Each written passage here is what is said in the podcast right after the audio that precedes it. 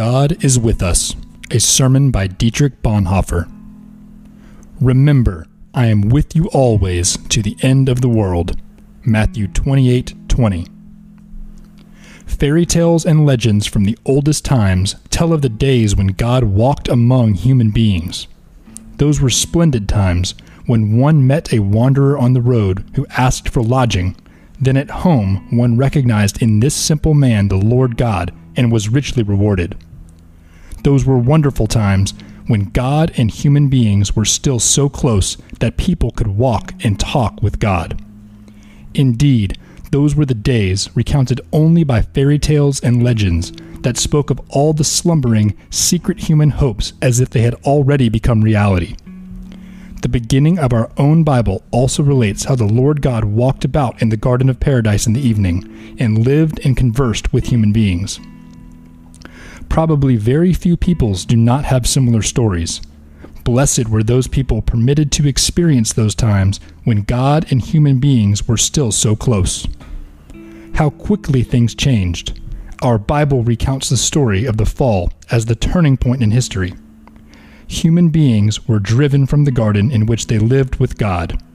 Now they live separated from God in guilt and unhappiness that increased from generation to generation.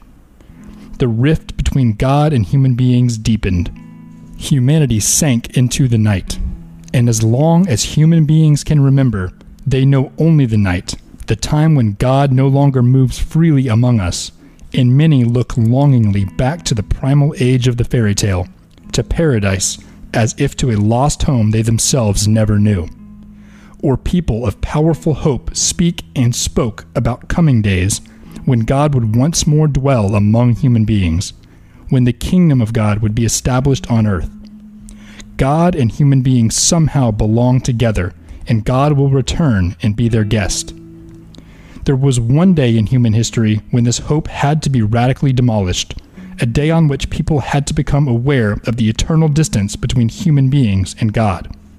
The day humanity raised its hand against the God dwelling among them and nailed Jesus Christ to the cross. Good Friday. But there was also a day of divine response to human action, a day when God took up dwelling among human beings anew and for all eternity, the day when the outstretched but unholy hand of humanity was filled, against all hope, with divine grace, the day when Jesus Christ was raised, Easter. Remember, I am with you. That is the Easter message, not the distant, but the nearby God. That is Easter. A searching, an anxious groping and questioning for divine things permeates our own age. A great loneliness has come upon our age, the kind of loneliness found only in a God forsaken age. The enormous distress of isolation and homelessness has come upon the colossal, wild activity of countless masses of people in the midst of our big cities. Yet the yearning grows for the time when once again God might abide among human beings, when God might be found. A thirst for contact with divine things has come upon people, a burning thirst demanding to be quenched. Currently, a great many remedies are being offered for sale that promise to quench this thirst in a radical fashion, and for which hundreds of thousands of hands greedily reach out. In the midst of this wild activity and marketing frenzy with new means and ways, we find the one word of Jesus Christ Remember, I am here. You don't need to search very far at all, nor to question or engage in all sorts of mysterious activity. I am here, that is, Jesus does not promise his coming, does not prescribe paths that might take a person to him, but simply says, I am here. Whether we see Jesus or not, feel him or not, want him or not, none of this makes any difference over against the fact that Jesus is here with us, that he is simply wherever we are, and that we can do absolutely nothing. I am with you always. But if all this is indeed true, if Jesus really is with us, then God is also with us wherever we are, and we are no longer abandoned, homeless, lonely. Then let us follow this line of thinking to its conclusion. Then the age of the legends has become reality again, and God is living among us. The only important thing now is to keep our eyes open to see where we find God. As was true for those people in the legend who had to recognize the Lord God in the foreign wanderer. God wants to be among us. Do we want to make a liar of God by not believing? God is still with human beings despite Good Friday. Remember, I am with you always. But before we all start rejoicing too quickly, one serious reflection. What does it really mean to say that Jesus or God is with us? That God is in the world? Where and how are we aware of that? God lives, lives for the world. The world is filled with God, is transfigured, is meaningful, sub specie aeternitatis, from the viewpoint of the eternal. That was the Easter message. But now we ask further where can I sense something of this divine fullness in the world and in my own life? And we answer that today too. God is still walking among us. Today too, we can speak with God. We are together with God, walk down the street with God, encounter God in the foreigner on the road, the beggar at the door. The world is God's world. Wherever we go, we encounter God, and Jesus, the resurrected, is with us. Remember, I am with you. But isn't all of this merely metaphorical language? What can we possibly mean by saying that Jesus is with us? Isn't that merely an approximate, undefined feeling? Not at all. It is completely clear. Jesus is with us in his words, and that means clearly and unequivocally that he is in that which he wants and in that which he thinks about us. He is with us in his will, in his words, and only in our dealings with Jesus' words do we sense his presence. The word, however, is the clearest and most unequivocal means of expression by which thinking beings connect. If we have a person's word, then we know that person's will. Indeed, we know the whole person. If we have Jesus' word, then we know his will and his entire person. Jesus' word is always one and the same, and yet is also always different. It tells us you are standing under God's love. God is holy, and you should also be holy. God wants to give you the Holy Spirit that you might also be holy. And it says this in different ways to every person in every moment. God's word is one thing to a child and another to a man, one thing to a boy and a girl, something different to a man and a woman and yet there is no age, no moment in life when Jesus' words do not have something to say to us. Our entire life stands under that word and is sanctified by that word. From baptism to the grave, the word of the church accompanies us, places us under the assurance of the word Remember, I am with you. As a symbol of this situation, the church places the decisive stages of a person's life under the church's own proclamation. To young children, Jesus' word is already proclaiming how God's grace comes before all human actions. It then speaks to children of the sanctity of their parents' love. To older children at play, it speaks about God's truthfulness, about God's seriousness and goodness, about service as Christ's followers, about heroic deeds and knightly deeds. To the young adult, it speaks about the sanctity of the divine commission and about eternal goals opening that person's eyes to the glory of the world, to a yearning to roam beyond the temporal. And the word tells of the purity of God and of the heart.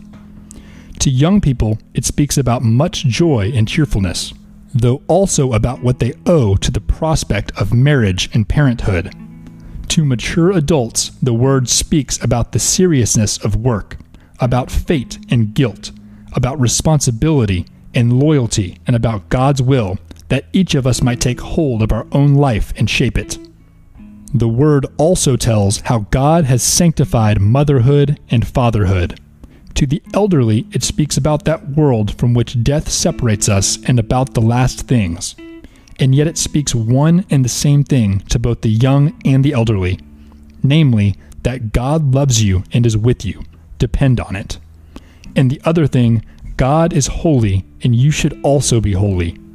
The word about God's ineffable compassion is spoken to people of all ages, as is the word about God's seriousness and beneficence in every moment of human life.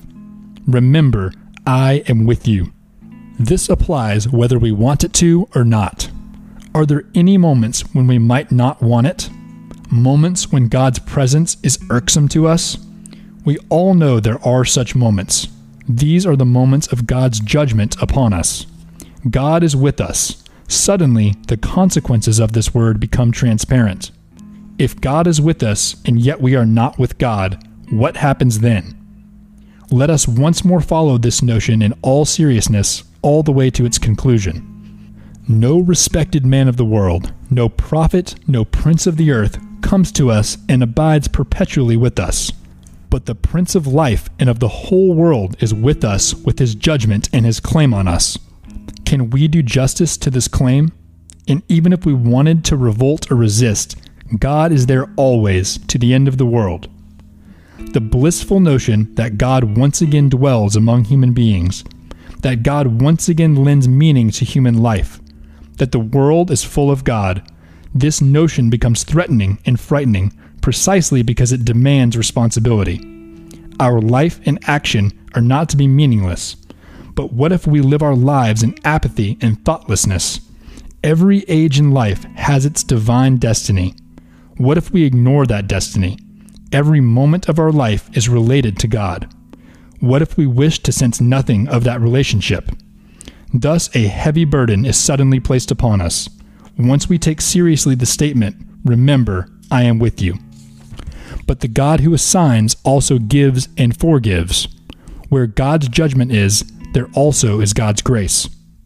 Did God come into the world and live life in the world in order to ruin the world? No. God wants to give to the life of the world as much of the divine life as the world wants. God wants to draw close into blessed partnership those who are lonely and all who seek life with God. I am with you always. God lives, lives in the world, lives for the world, lends it meaning and life, makes it our home, gives our own life a relationship to eternity and a closeness to God. That is the grace we take with us from this passage. But one more thing one profound element in the fairy tale we mentioned earlier is that it has God move about among human beings as a human being. This promise, too, has become a reality. Jesus Christ is not only with us in our lonely hours, Jesus Christ also encounters us in every step we take, in every person we meet. Remember, I am with you. Jesus Christ, God Himself, speaks to us from every human being. The other person, this enigmatic, impenetrable you is God's claim on us. Indeed, it is the holy God in person whom we encounter. God's claim is made on us in the wanderer on the street, the beggar at the door, the sick person at the door of the church, though certainly no less in every person near to us, in every person with whom we are together daily. Just as you did it to one of the least of these, you did it to me, Jesus says, Matthew 25 4. I am for you, and you are for me, is God's claim, God's very self.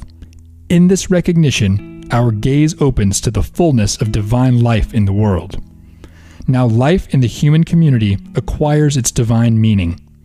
This community itself is one of the forms of God's revelation. God is with us as long as there is community. The most profound meaning of our ties to social life is that through it we are tied all the more securely to God. Remember, I am with you always to the end of the world. Again, we hear about the last things. I am the first and the last. Isaiah 41 4 and Revelation 1 17. Jesus Christ is the same yesterday and today and forever. Hebrews 13:8. Such are the words we hear. Jesus is Lord of the ages and is always with his own, even when things are difficult, and will abide with us. That is our comfort. If tribulation and anxiety come upon us, Jesus is with us and leads us over into God's eternal kingdom. Jesus Christ is the breadth of life and of our community. Jesus Christ is with us to the end of the world. This is the gift of Easter.